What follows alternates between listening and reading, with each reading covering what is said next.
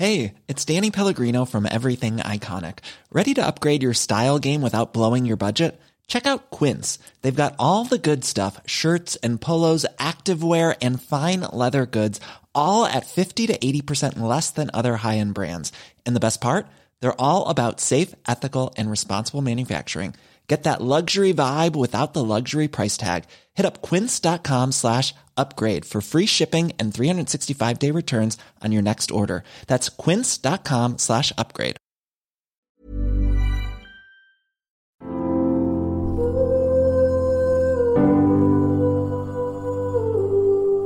Welcome back, mamas.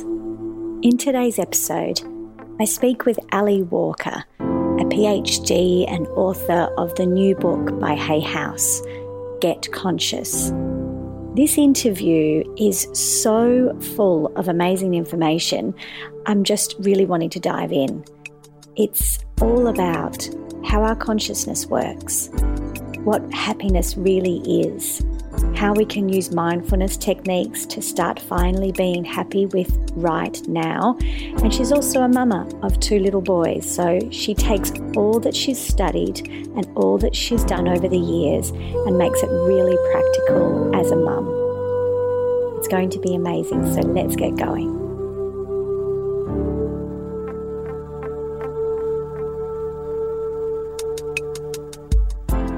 This is the Happy Mama Movement with your host, Amy Taylor Kabbaz, author, mama to three, and editor of the Happy Mama magazine. In my mamahood journey, I have gone from an overachieving, addicted to busyness superwoman to finally slowing down, simplifying, and realizing that being a mama is the greatest self development teacher in the world. And after more than 15 years covering breaking news, I've swapped current affairs to inspiration and now bring you the best I can find every week to help us feel more connected as women as we raise our families. Because when we come together, amazing things happen. So, welcome to the movement. Ali, let's start by talking about our search for happiness. It's pretty much what we're all trying to do every day. We think the goal is to be happy, and we have this illusion often or this image in our mind of what it will be like when we get to this destination of happiness. But what has all of your work and all of your research told you about what happiness is? Well, look, I think with happiness, it's a little bit like our grown up pot of gold at the end of the rainbow. And even though we know better, we're almost wired to keep looking in the future outside of ourselves for something that we think will make us feel better than we currently do. And I compare it to uh, the idea that in ancient times where most people believed that if you went to the horizon, you'd fall over the edge. Mm-hmm. And that was this illusion that they had, but it completely dictated their lives. So of course you wouldn't go near the horizon because you didn't want to fall over the edge of the world. And then as their awareness grew, and our understanding of science and the universe expanded, we realized, oh, hold on a second, we're actually on this globe and it's nothing like, the horizon is nothing like we thought it was. And I think that's what will happen with our idea of happiness. And so I sort of start the book by saying happiness is, is just a mirage. It's like something in the desert that you see and it's so real. It seems so real. Oh, if I get married, you know, if I'm on holidays, if I get this new job, then my life will be completely different and I will have made it and I will have arrived. And uh, in the book, I talk about a story that my grandfather told me about his friend who was very successful in his legal career and climbed the ladder in his profession and ended up being a judge and he had lunch with my grandfather at the end of his career after he'd retired. And he was very wealthy and had a family. And you know uh, by all accounts looked like he'd made it in inverted commas. And the one thing that he said to my grandfather was do you know what? You never arrive. You never actually get to that point that you think you're going to get to. And and the research shows that his story is universal that all of us who go looking for happiness outside of ourselves in money or in the chase or in the deal or in someone else or in some relationship, uh, we don't find it. Happiness is actually something that we need to be experiencing here and now in our conscious awareness. And if we're not experiencing it here and now, then the destination or whatever we've decided the destination will be is not going to change our experience. And I don't think that there is a single person, a single mama listening to this who doesn't know exactly what you mean. I mean, well, yeah. I think all of us think, you know, before we became mums, all of us probably, every single one of us pictured in our minds that once we were a mum, once we had this baby, once we built our family, then that would be happiness. Or mm. once that baby then starts sleeping through. And each time we get to those goals, it doesn't feel the way we want it to feel. So mm. we keep mm. putting another goal ahead of us, don't when we? They're at, you know what my current goal is? When do they go to school? yes, yes. Well, I can tell you it doesn't change when they go to school. And yeah. I've got this great story as you were, were explaining it just then. Yeah. I, I've spent most of my life dreaming of publishing a book. Yes. Most of my life, that has been my ultimate goal. And just over a year ago, that happened. And I wanted it so desperately, and I wanted it to be a bestseller. And it was for six months in the top selling books on Booktopia. And I truly have spent 39 years of my life thinking that that would be it. I would mm. have made it. And I remember waking up the day after it was on the bestsellers list, mm-hmm. and my kids were screaming, and I was just in the depths of despair because I thought, oh my God, nothing has changed. It was a lie. It was a lie. I have spent my whole life holding my breath for this moment, and I've yeah. woken up the next day and nothing has changed. And Ali, that was actually a really hard thing for me to accept. Yes. And do you know what? Jim Carrey said that so beautifully. He said, I wish everyone could become rich and famous so that they could realize it's not the answer. Yes. He, he said that. He said, you know, once you get there and you think that's what is, is exactly your story is borne out in, in so many other stories, uh, what you perceived would bring you happiness. Once you arrive there, you don't arrive. You, you haven't arrived arrive. because it's a mirage. Happiness is not somewhere in the future. And that's both the most exciting and the most terrifying thing that you can realize because if, if it's right here, right now, that means that I'm completely responsible for making myself happy immediately. Mm. And if I'm not happy immediately, there's a whole lot of really confronting things I need to face. Okay. So if happiness is not that goal, if happiness is not once the kids go to school, once you get that best selling book, once you make the money, once you get better, all yep. of those things, yep. what are we doing then? So I, a really handy way to think about happiness for me is to think about it a little bit like health. Okay, so a, a lot of us aren't attached to our, I mean, I, this is a big generalization, but it's easier to be less attached to our health if you've just kind of always had health. Okay, mm. so obviously if, if health has been a challenge for you, then that's something that'll be a completely different experience. But say, you know, for, for most young people who, who are relatively healthy, mm. health is just somewhere in the background. You're not that triggered by health. You're just like, yeah, yeah, yeah, I'm healthy. That's a good thing. And it's not until it's taken away that you realize how valuable it is. Um, but, you know, in the 40s, 50s and 60s, it was unthinkable to come home from work and go for a run around the block or to think about what you were going to eat for dinner in terms of how it might make your body feel. And then we went through this revolution where people realized, oh, hold on a second, diet and exercise can completely transform my body. It can transform my life expectancy and my experience of my health. I think that happiness, we're going through the same revolution now with the mind, and that's that's what I feel like I'm a part of. Um, to understand that that happiness and well-being are just another skill like fitness or health.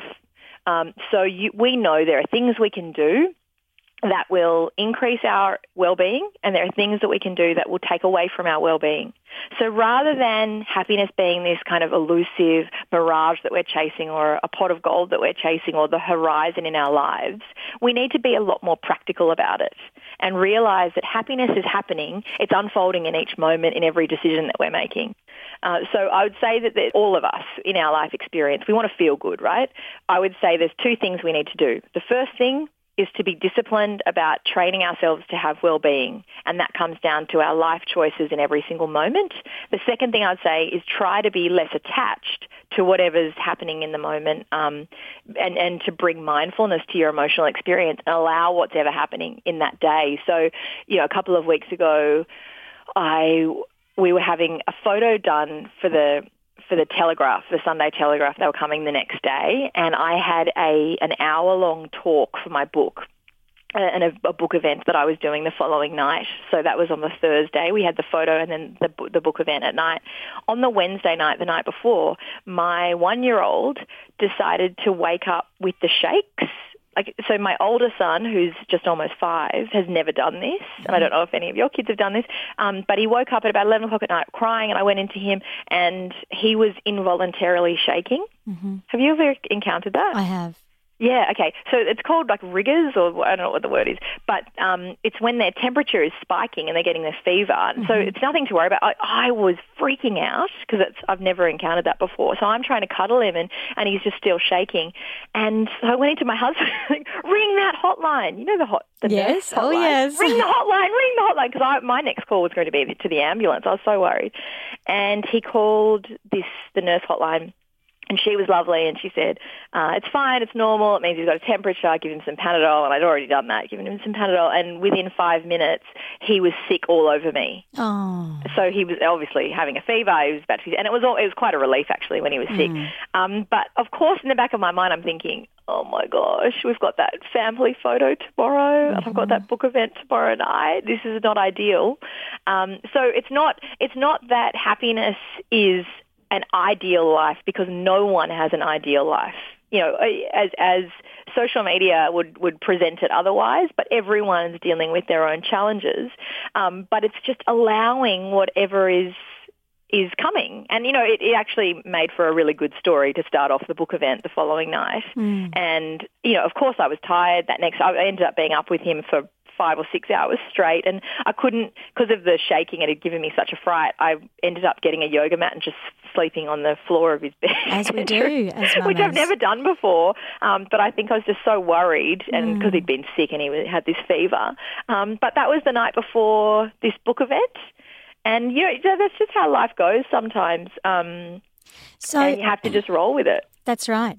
So I mean, I speak about that exact moment a lot with the mamas that, that are in my programs when we have that voice in our head that says, Oh my God, what about tomorrow? This is going to be ruined. I've worked so hard for it, or whatever it is, that yep. voice.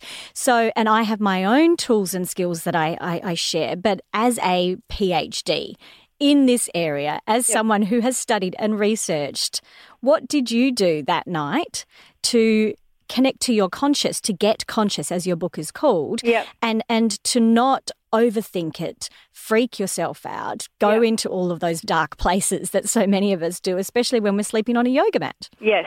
Uh, so the first thing I think that is helpful is having that kind of good humor mm-hmm. about it almost laughing with yourself and thinking this will be a really good story later on, mm. um, and not taking it too seriously.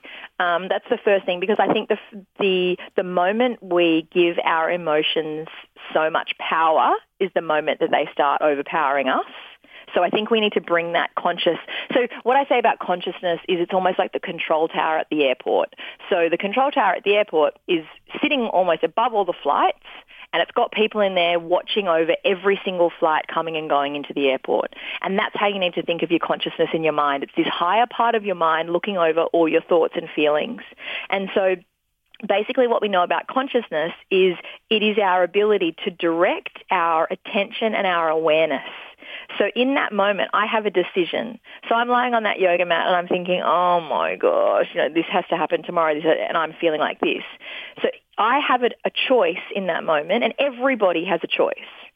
We can decide to, as you call it, go into that dark space, go into the spiral, the negative spiral of overthinking, or we can decide to uh, think of every reach for every positive thought that we can in that moment. Mm. And that is what I remember. I was talking before about the discipline of training our brains into well-being. Yes, that's the discipline in every single moment, choosing the positive thought. Mm. And so the positive thought is, well, isn't it great that he's okay? Isn't it great that I didn't have to go to hospital? because that was actually that was going to be my next phone call. I was just going to rush him to hospital because I was concerned. Um, isn't it great that he's um, he's now settled? Isn't it great that I have this opportunity tomorrow? Um, I'm going to see what I can do to push back the photo because it might be a bit much to have it at 11. Maybe we can push it back to one, which is ended up, that's what ended up happening. Um, so so instead of going into the dark space, really bringing that conscious awareness to starting the sentences off with "Isn't it great that?" Mm. Or aren't I lucky that? Yes. Or isn't it better that? Rather than going into the, oh my gosh, I can't believe the da da da da da. Because you know what? It's that um, that uh, Cherokee saying, that story where the you know the elder of the Cherokees was talking to his grandson, and his grand and he said, in all of us there are two wolves, and one wolf is ego and it's anger and it's uh, it's concern and despair and worry, and the other wolf is positive and it's happiness and it's it's optimistic and thinks the best of others. And the grandson said, and, and then he said, there's these two wolves are constantly in a fight between each other. And his grandson said, well, which wolf wins? And he said, whichever one you feed. Mm. And that is a very artful way of describing how exactly how consciousness works because mm. in every moment you have a choice to choose a thought and you have a choice to choose a feeling. And now, I don't, I, I don't know if I'm skipping ahead, but um, with with the four parts, the four elements of consciousness that I talk no, about, which are think, yes. thinking, feeling, sensing, and acting. Mm. So in each moment, to go back to that moment, I'm lying on the yoga mat. I have a, a, a choice about how I'm going to feel. And this is one of the main reasons I wanted to write the book is that we we construct our lives so that it's made up of these big decisions that we sort of think, oh, my life is going to be determined by who I marry and what job I have and uh, where I live. And all those things are so important, of course, but it's not the big decisions that define us. It's the tiny decisions that we make in each moment that create a trajectory almost like train tracks that lead us to those big decisions. Mm. And so if we if we take ownership and become conscious of the tiny decisions about how we think, feel, sense and act in each moment, then the big decisions take care of themselves. And so, okay, so, so I'm lying there and I've described you choose the thought that feels better because 90 to 95% of our thoughts are negative or neutral. So what I say is that um, most of us in the Western world have been conditioned to reject most of our emotions and believe all of our thoughts. And I say in the book, it should be the complete other way around. We so should just, reject most of our thoughts and believe all of our emotions. So, just to clarify, though, what's the difference between emotions and thoughts? Okay, so um, the the thought is the story. Mm. The thought is the story that we are telling. It's like the constant narration of our life experience, and you can tell a thought because it is uh, it's more it's more chattering. It's it's actually made up of language. Now, interestingly, our emotions come from uh, the limbic part of our brain, and the limbic brain does not recognize language. So, a feeling is something that we can't actually completely articulate or put words to. It's just a sort of a, a way. It's it's like a wave that comes over us, and we we feel it. We it's, it, there's no other word for it. Um, so in that moment, so so let's take you back to I'll take you back to the yoga mat. I'm lying there. The thoughts that are going on. I've got a choice between, oh, I can't believe is happening to me. Why would this happen the night before? You're going into the victim or choosing the positive thoughts. Now, the feelings were more like, I feel really tired. I feel really um, overwhelmed. I feel like this is a lot for me to take right now. I feel there's just a difference. The, mm. the thoughts are a little bit more like full sentences, chatter. It's like a narration of your experience. And the feelings are just something that are there in the background. Right. And then the senses are you know how my body is. Like I'm, I'm sensing that I'm lying I'm, I'm uncomfortable. I'm lying on this yoga mat. I'm, I'm sensing my baby. I'm aware of him and what's happening in my in my body right now. So that's the sensation. And then the action is what I decide to do as a result of all of those things combined. Right. and what I would say is our life and our happiness are completely 100% determined by our, what we what we consciously decide to do to act on our thoughts, feelings, and sensations. So all of us in every single moment have a choice um, about our thoughts and then our thoughts determine our feelings. So our brain, our brain is not designed to be happy. This is like the big revelation of neuroscience. You've Our taken brain- my next question right out of my mind. Sorry? right, no, no, no. I love it. Right out of my um, out of my mouth. Sorry, is that I love, and that's one of the big things I got from your book. So clearly, is that our brains can't make us happy. No, they have no idea how to make us happy. That was happy like ding, ding, ding, ding, ding. They're not designed to do that. And so this is why asking for our brains to give us happiness, which is what we're doing all the time, Yes. is actually just a fool's errand because our brains don't know. It's almost like looking at a dog and saying, hello, can you please go and pick up my child from school? Hmm. Or hello, can you make me dinner tonight? It, it- they're not able to do that. They're not designed to do that. And so asking the dog to do that is not going to get you what you want. It's the same as asking your brain to make you happy. And so our so then the, the next question is, well, what, what are, are our brains there for? What are they designed to do if they're not designed to make us happy? They're designed to make us survive. Yes. So if your your decision for survival, so our brains were designed for an ancient reality where we were all living in the wild. And so what our brains are designed to do is conserve resources. That's why your brain tells you it's better for you to sit on the couch and scroll through social media at night than it is to get up and go to the gym or go for a walk. um, because your brain's telling you in the back of your, your not in the back of your mind, but your brain's saying, um, sub, subconsciously, tomorrow we might have to walk 30 kilometres to get water. So right now, while you can rest, you should rest. So it's not a lack of willpower. No, no, no, no, no. It's our our actual instincts for survival are geared toward um, risk aversion, so not taking risks, conserving resources. Uh, interestingly, uh, where if someone brushes your uh, your hand or your arm while they're talking to you, your brain is designed to trust that person, which is interesting because if you think about this ancient reality we all would have lived in, the only people who really would have come close enough to us to touch us were probably part of our tribe. And so, of course, we trusted those people. And we also are more likely to trust people who look like us. And so, again, we have to override our brains because they were designed for an ancient reality that we no longer live in. We now live in a very complex social reality. And we've overcome those survival hurdles. And we are actually now to going to the next step, which is happiness and self-actualization. We don't want to just survive because we've mastered that. Hmm. We're now onto new skills. We're now onto like higher level skills, higher order skills, as Abraham Maslow called them. And so in order to uh, achieve those high level skills, we need to actually train our brains to do something other than it's designed to do. Because all it's designed to do is survive. It's not designed to make you happy. So when you wake up in the morning as a um, new mother, a lot of your survival needs are taken care of with your baby. Um, so if we're in an ancient reality and we, we wake up with our baby, it would have actually been quite highly stimulating because you have to go and find your baby food and you don't know if you can do that. You have to be nourished yourself so that you can nourish your baby. You have to find a safe, warm place so that you and your baby can survive. It would have been a very stressful slash stimulating experience to be a parent in an ancient reality. Um, but now we wake up in the morning and we're focusing on higher order skills. We're saying, well, I'm really tired. I didn't get enough sleep last night. And my, my old reality used to be that I was working and I was stimulated in that way. I've been, become accustomed to being stimulated in a work sense, in a very cerebral sense.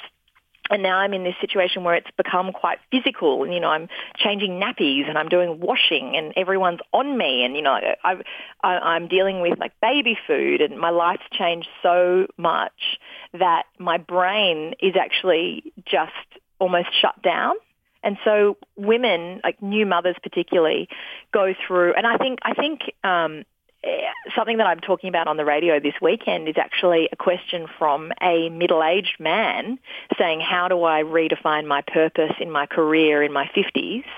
Because men's lives have changed so much. Yes. So I don't think it's just new mothers. I think everyone's coming to terms with this new social reality we live in mm. and the fact that we're all living longer and say, even in our lifetime, the retirement age has changed so much. So people who started their work life years ago are now having to work for, say, 10, 15 years more than they had anticipated. So everybody's lives have changed so much, and our brains are struggling to um, make sense of this new reality. And so what we need to do is actually bring conscious awareness to this new reality and almost see our brain a little bit like a horse that we're riding that, that we need to train. We need to tame that horse. Mm. And, you know, you imagine it, you know, the horse in the round yard? Yes. When the horse whisperer is training the horse, you need to see your brain like that. Your brain, eh, you you have never been a new mother before. You have never done so many things that are that are new when you're a parent before. Um, men have never been middle aged before. Women have never been middle aged. All these things we're going through so many different cycles and rites of passage in our lives. And at each one, we need to learn. We need to teach our brain how to experience well-being in that new cycle. It is such an amazing way to look at how we're all feeling because everything you describe makes perfect sense. But to understand it in that biological sense, in that historical sense about mm. what our brain is trained to do and how we're now feeling so different and disconnected from that. And it really is a complete redefining of, of how we live because, as you said, we're not here to just survive anymore. We've mm. mastered that. And mm. so there's there's that, okay, well, what is this about then? And mm. and I think for me, what I'm discovering more and more as I go along this path myself, and uh, hearing you say that happiness doesn't come from our brains, our brains aren't built for that. I, I get that lesson over and over and over again when I think that the goal, when I think something is going to make me happy, and then I get there and the happiness might be fleeting.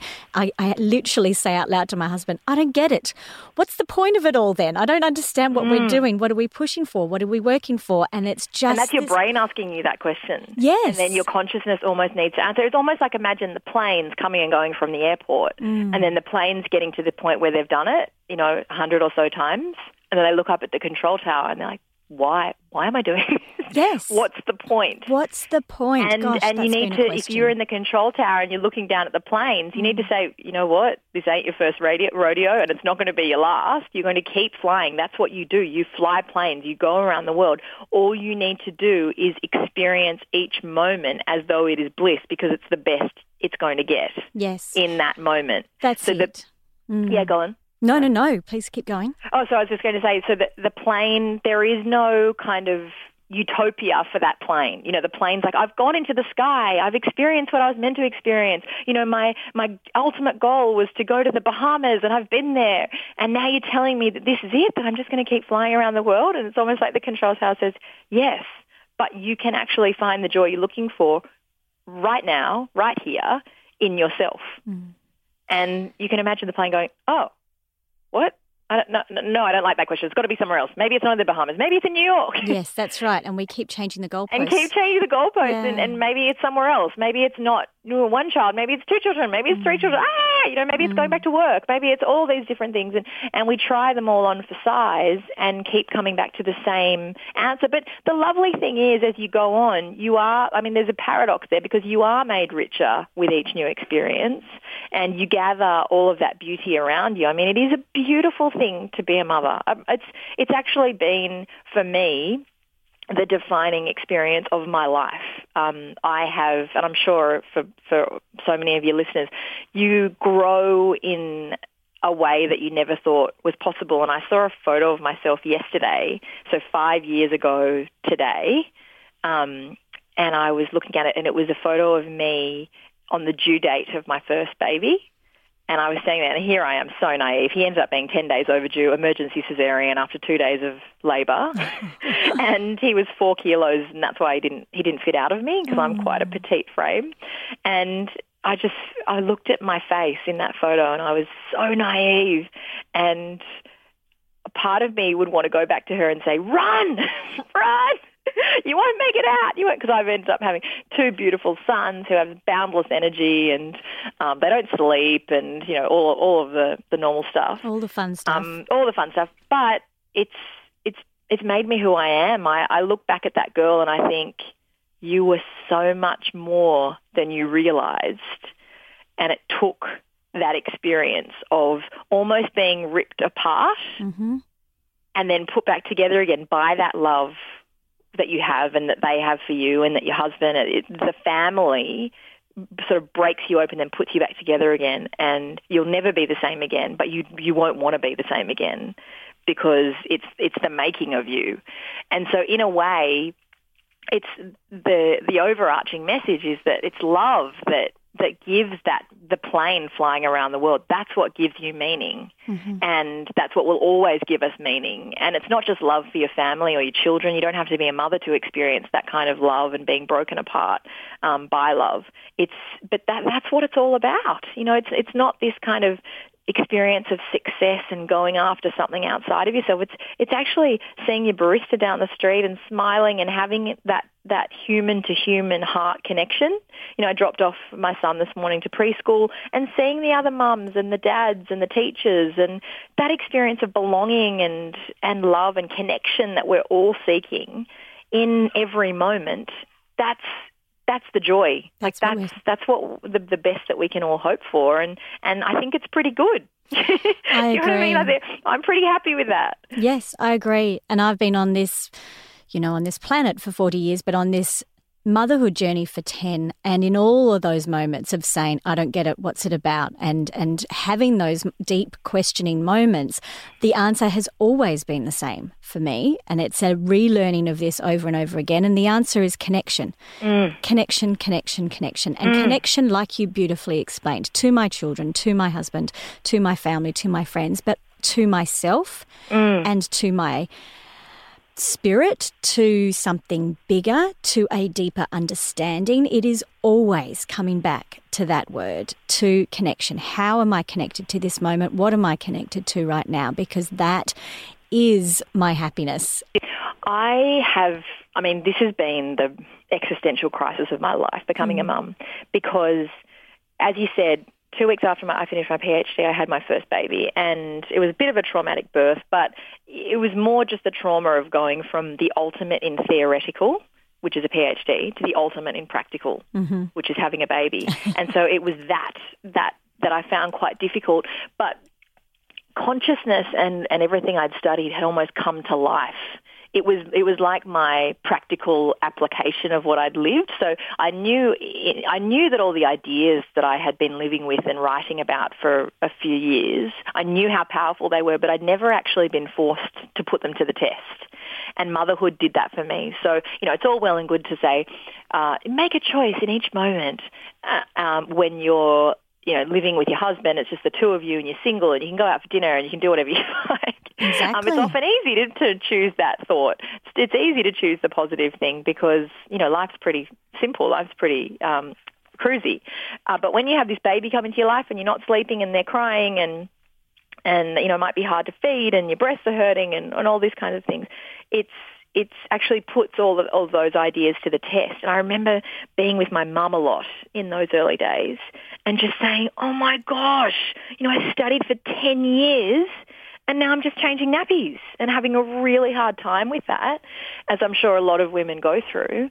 And it wasn't until I completely surrendered and understood, ah, this is the trick, that it's not about in the back of my mind having some escape route or some backup plan. It's actually about getting okay with this moment and the fact that I don't know what's happening next and I don't have a plan for my life. And yes, I do want to do so many things. And so I'm not giving that up, but I need to be okay with not knowing. I need to mm. be okay with the the unknown with with not having some perfect little, you know, tied in a bow plan, um, like I'm going back to work in six months, or I, I know exactly what I'm doing, and it's going to be amazing. I I had this complete, like I uh, like this longing in my heart that I wanted to do this work in the world, and that I wanted to write a book, and that I wanted to teach at uni, and I, I wanted that so much, but none of that was kind of unfolding right at that moment with in that first year with my son and so it was quite agonizing and I really had to put this stuff to the test. But the great thing was that by the time I came out of that, and there was this sort of sense of robustness about me and about the work because I realized that it was true. I mm. realized how powerful it was. Oh, okay, I need to train myself. Like I am the wild horse. My brain is the wild horse trying to tell me all these stories about how this is not enough to be just a mother. I can't stand that phrase. Mm. Um, and then once I got okay with that, once I got okay with the fact that, oh, okay, I'm a mother now and that is a phase of my life. It's a cycle that I'm in. It won't last forever, but I'm surrendering to that. Once I got okay with that, I started thinking, well, you know what? He's kind of, you know, he's about six months now and he does sleep for, you know, a few hours each day and I'm at home. And once I've kind of done the washing and done whatever and cleaned the house, there's a couple of hours to spare there. Maybe I will start putting some words together. Maybe I will start. And I just followed, and it became more of a, a labour of love, a bit of a curiosity. Uh, no one needed to know, and I was just writing writing a book in the in the background about all the things that I'd learned and about uh, the research that I'd done in a kind of a simple, easy to understand way. And it just became a little hobby, to be honest. And and then it just evolved into all of these different things. And now I am doing really rich, meaningful work that I absolutely love, and I feel that sense of connection to the work as much as I feel the sense of connection to motherhood, mm-hmm. and I'm so grateful for that. But it was a really painful, agonising journey to get to where I am, but it makes it better because exactly. I feel like I. It, I, I feel like it's it's almost like planting an oak tree, and once that oak tree starts growing, you know how strong and robust it is. Perfect summary. Perfect. Thank you so much truly amazing chat. And I know that it will be so insightful for so many mamas, Ali. Thank you so much. Thanks for having me on. Thanks for listening to the Happy Mama Movement. To make sure you never miss an insight, please subscribe to this podcast and also pop on over to see the latest issue of the Happy Mama magazine at www.happymama.com.au.